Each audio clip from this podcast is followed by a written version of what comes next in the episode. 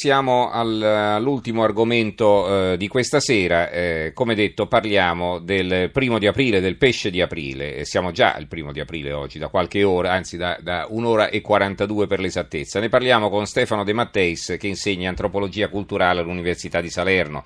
Professore, buonanotte. Buonanotte, buonanotte a tutti. Beh, sta ben sveglio.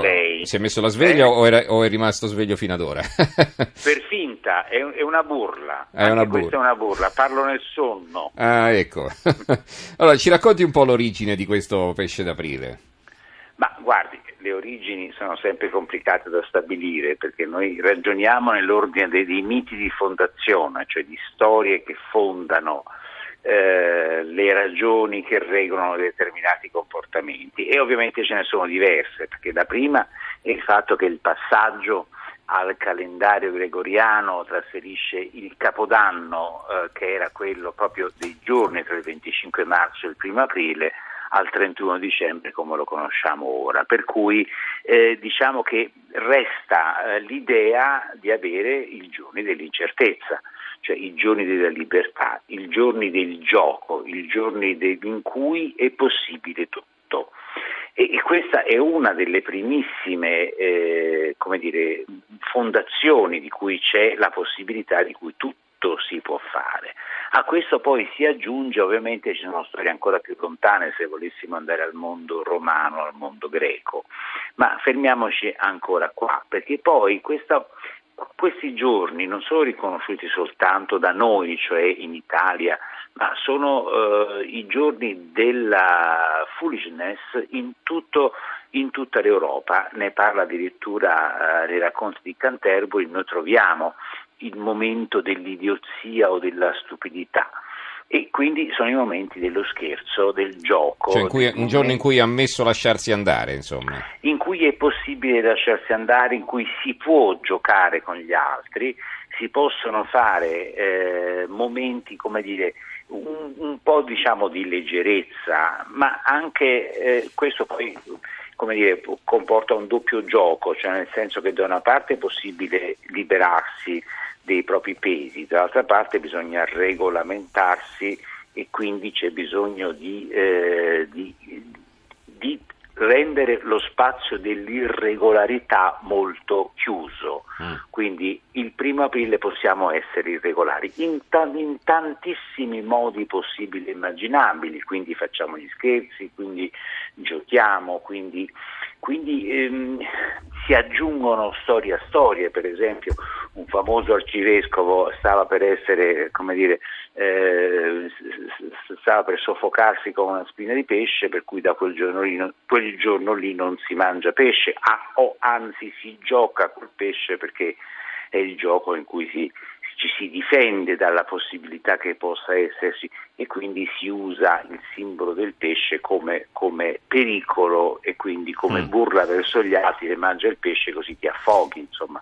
Eh, però c'è questa cosa che diciamo non soltanto si è liberi di fare uno scherzo, ma bisogna eh, saperci anche stare, cioè in questo giorno bisogna eh, diciamo, essere, disponibili essere disponibili a essere vittima di uno scherzo. E eh. dare, ricevere e fare. Lei si immagini che uno più, dei più famosi scherzi era stato pro- prospettato esattamente per questo giorno. Ed è lo scherzo che aveva pensato Orson Welles, che non riuscì a realizzarlo, lo dovette trasferire al 30 ottobre un altro equinozio, perché poi parliamo anche di equinozi, quella della famosa trasmissione radiofonica in cui lui annunciava dello sbarco degli alieni nel, sulla Terra una trasmissione famosissima mm-hmm. e, che lui era stata prevista esattamente il primo aprile, cioè senza dirlo, perché doveva coincidere col fatto che era, era una burla riconosciuta.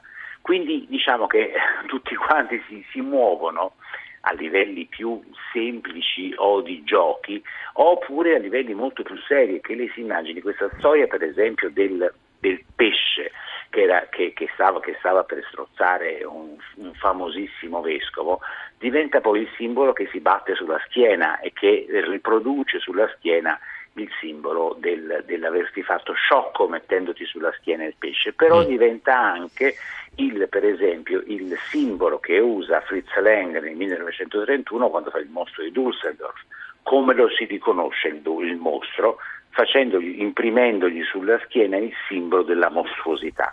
e quindi quello è il modo per riconoscerlo, cioè quello non scherza ma si comporta fuori dalle regole e quindi deve essere assolutamente riconosciuto come utilizzando lo stesso, lo stesso metodo, cioè facendolo riconoscere con mettendogli sulla schiena la M di mostro.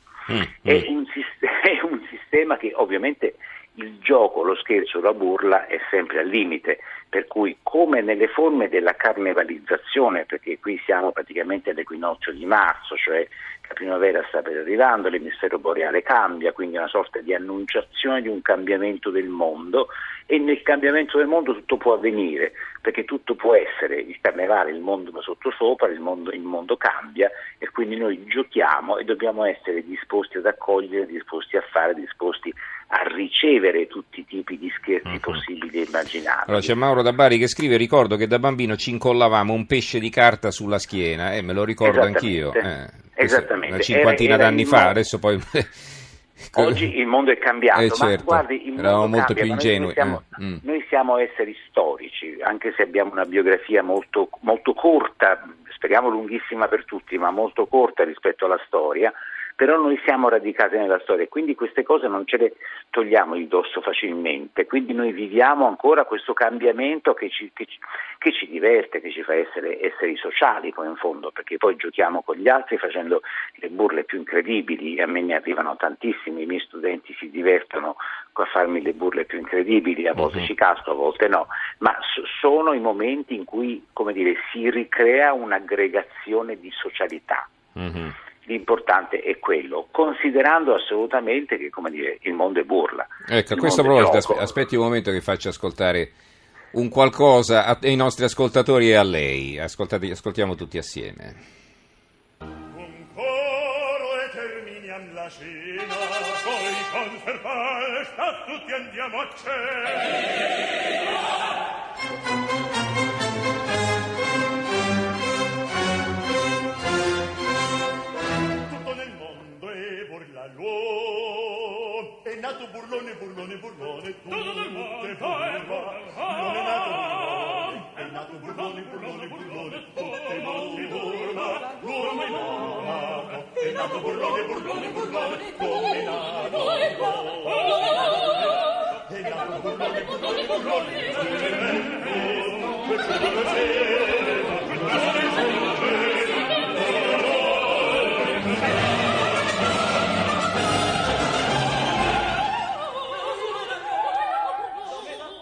Tutto nel mondo è burla, il Falstaff di Giuseppe Verdi. Giuseppe Verdi, mm. il, fal, il, Falstaff di Giuseppe Verdi strepitoso.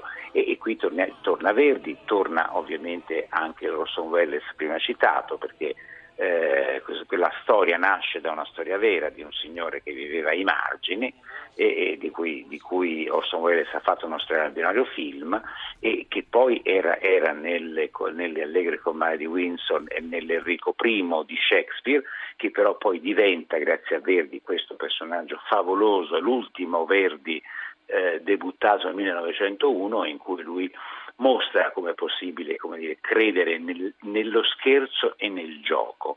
Questo ex Don Giovanni che si diverte e che accetta poi, volendo fare uno scherzo alle, alle eh, comari, di cadere lui nella burla e dice divertiamoci tutti quanti assieme. E questa, come dire, è la meraviglia dell'accettazione della vita, a tutte le età, a tutti i modi giochiamo, da bambini perché dire, ci alleniamo alla vita giocando, da grandi perché accettiamo gli scherzi che ci vengono fatti, ma comunque soprattutto in questo cerchiamo, purtroppo lo restringiamo soltanto a questo momento del, mm-hmm. del primo aprile, estendiamolo, divertiamoci, giochiamo, prendiamo la vita con leggerezza e ridiamo anche a coloro che hanno ancora dire, quella, quella, quella pesantezza che secondo me in questi periodi bisogna assolutamente dire, togliersi le, le parrucche rosse e farci una risata sopra. Allora, Maria De Firenze scrive: si può considerare il primo di aprile un prolungamento del carnevale? Assolutamente sì. È uno dei con un salto, però. con, con, un salto, però la, le regole sono ah. le stesse anche se è molto distante, ma la regola del gioco è la stessa, che parliamo di equinozio, parliamo di cambio di stagione, parliamo di cambio d'anno, perché è un momento di caos in cui noi possiamo riscrivere le vite e le rappresentazioni delle persone, quindi possiamo, possiamo farlo, possiamo giocare e, e dobbiamo, e do, e dobbiamo dire, metterci in gioco, ma anche accettare, non essere assolutamente rigidi o duri, permalosi, ma assolutamente eh. permalosi, ma assolutamente prestarci e accogliere i giochi che ci fanno, perché non possiamo solo farli, dobbiamo anche accettarli. Sì, ecco, ma il fatto di accettare i giochi eh, che ci vengono fatti, gli scherzi, eh, in una società come la nostra in cui eh, ci, ci, si rivolta verso l'altro sempre in maniera così aggressiva, no? Perché è come se l'altro ci minacciasse o ci volesse fare qualcosa, ci volesse togliere qualcosa. Con un sorriso. Accogliamo è anche un po' difficile, no? Perché...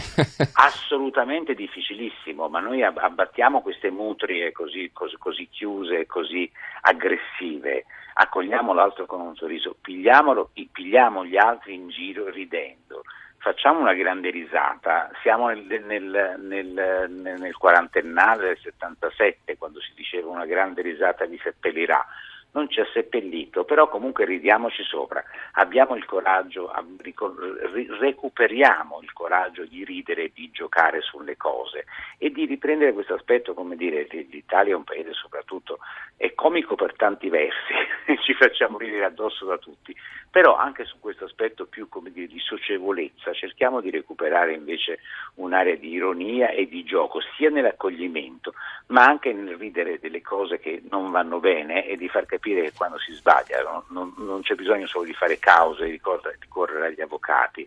Una pernacchia, forse, come ha insegnato Edoardo, è un modo migliore per rispondere alle avversità della vita.